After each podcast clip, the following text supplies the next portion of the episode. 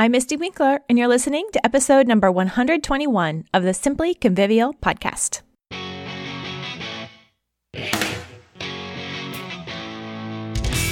Welcome to the Simply Convivial podcast. I'm here to help you beat the boom and bust cycle by organizing your attitude so you can organize your life. Simply Convivial keeps you on track with the ABCs of homemaking. We align our attitudes, build better habits, and carry out our calling. Convivial, if broken down to the Latin roots, means with life. And that's what we want for our homes, isn't it? Convivial refers to an atmosphere. It reminds us to build a home where life is abundant, with all the mess that that entails.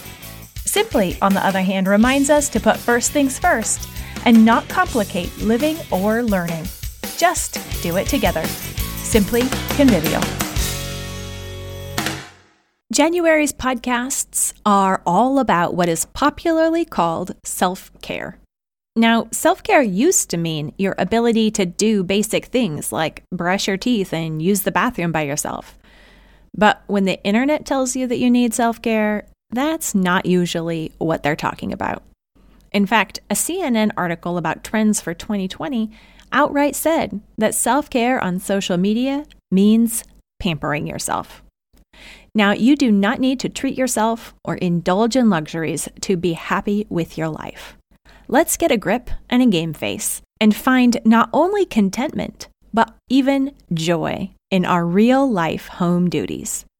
The care and the restoration that you do need might not be what you think it is. It might not be the easy, fun self indulgence you were hoping for.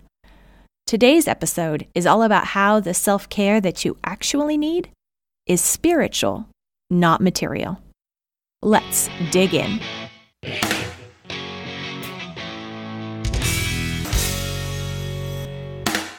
The self care you need is spiritual.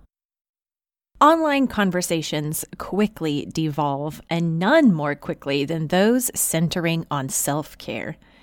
Yet this conversation has traction and persistence for a very valid reason. We so ardently wish to not burn out, but to continue doing the good work set before us. We want to be effective, but we aren't sure how. We're weary in the good works that God has given us, even though the Bible says we shouldn't be. As with most online discussions, each person comes to the table with a slightly or wildly different definition of the term at hand, and then we all proceed to discuss it as if definitions don't matter. But what exactly we're talking about must be set straight from the get go if we're going to have a fruitful conversation that leads us to better choices. So let's talk about definitions. The truth is that a word or phrase can't mean whatever you want it to mean. You don't get to say you believe in healthy eating, but that healthy for you means cake and ice cream and nothing green. What we want in our weak moments is usually not what is healthy for us. And in those weak moments, we're good at kidding ourselves. And so it is with self care. We know we should be healthy and vibrant and cheerful and resilient. So when we aren't, we scramble around trying to find the solution. Because life is hard, we think we need to balance it out with something easy. Self care has to be easy. Because life is difficult, we think we need to balance it with some fun. Self care should be fun. But this is not reasoning that will get us to good places. In medical circles, self care refers to the literal tasks we do for our infants, but teach them to do for themselves by the time they're in preschool brush their teeth, use the bathroom, eat fruits and vegetables, drink water, sleep through the night, run around. Yet, there have been times as a mom where I have skipped brushing my teeth or drinking my water because it just seemed like too much. If you can't or aren't doing self care, it means that you need a caregiver to do it for you. Now, I've never actually met a mom who said that a manicure was her form of self care. However, I have seen women argue that if someone wanted to have a manicure, then it could count as self care for that person. No. Let's keep our definitions clear. If we're going to have a productive conversation at all, we have to distinguish between taking care of ourselves as persons and enjoying luxuries. There's nothing wrong with enjoying luxuries if you have the chance, but there's also nothing particularly life giving about them. People can, have, and do live without them happily. People who have them might be happy and they might be miserable, just like the people who don't have them. But we see people who look happy, usually in advertisements, I suspect, having facials, manicures, new cars, vacations, shopping sprees, days out, nights away, and we fall for it. We want to be happy, so we reach toward the enticing images. Happiness, and even real self care, the kinds of things that keep us healthy as humans, are never going to be found in consumerism or materialism. Saying that luxuries are not self control is not the same thing as saying that they're bad. It just means that we shouldn't talk about them as if they're essential to a balanced life and a happy heart. What we are naturally attracted to or enticed by is not what will actually make us happy. Fulfilling such desires will not make us satisfied or content with our daily duties. They do not refresh the soul and it is actually our souls that need care the most. We want to be satisfied and renewed.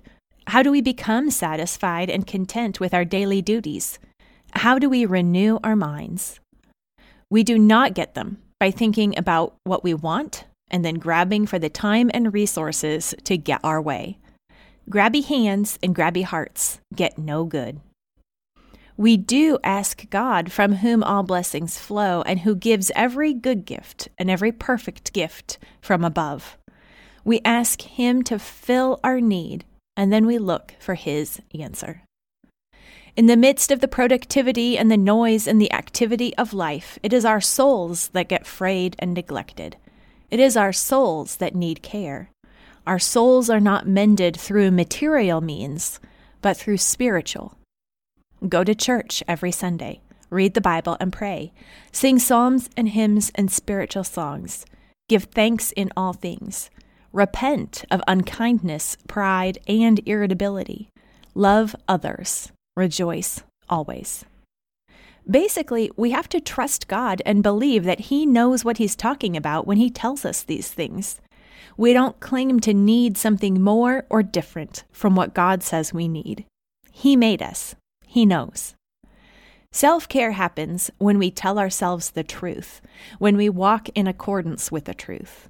It is true that we should brush our teeth. It is a lie that we don't have enough time to do so. It is true that we are created, finite persons who need food and water and sleep and exercise. It is also true that we were created to glorify God and enjoy Him forever. The lie we too often believe is that enjoying God is not possible or enough. But when we seek Him, He lets us find Him. He gives us Himself. When we live in line with our created purpose, we find true rest, true delight, and true care.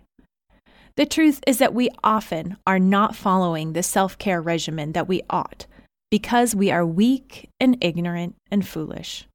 The truth is that we do need a caretaker outside of ourselves because we are not adequate to care for even our own basic needs.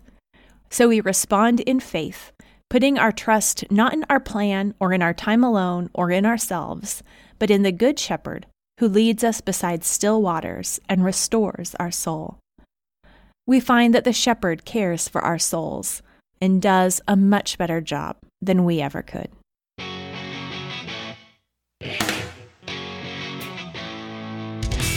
And that's it for this episode of the Simply Convivial podcast.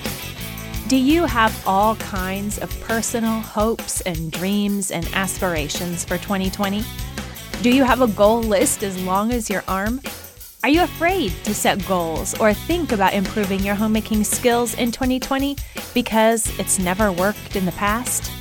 I've got just the ticket. Go to simplyconvivial.com slash new year and get immediate access to a workshop specifically for busy moms about the why and how to set goals for the new year. Smart goals might work for businesses, but they don't work for moms. Come watch the workshop and find out what will work for us in real life. For us as we seek to grow in faithfulness, maturity, and sanctification in our life at home. That's simplyconvivial.com slash new year, all one word. No sign up required. Just pop on over and turn it on while you fold the laundry. Get inspired to dig into your work at home. After all, life is for our sanctification, for God's glory and not our own. So every day, let's repent, rejoice, repeat.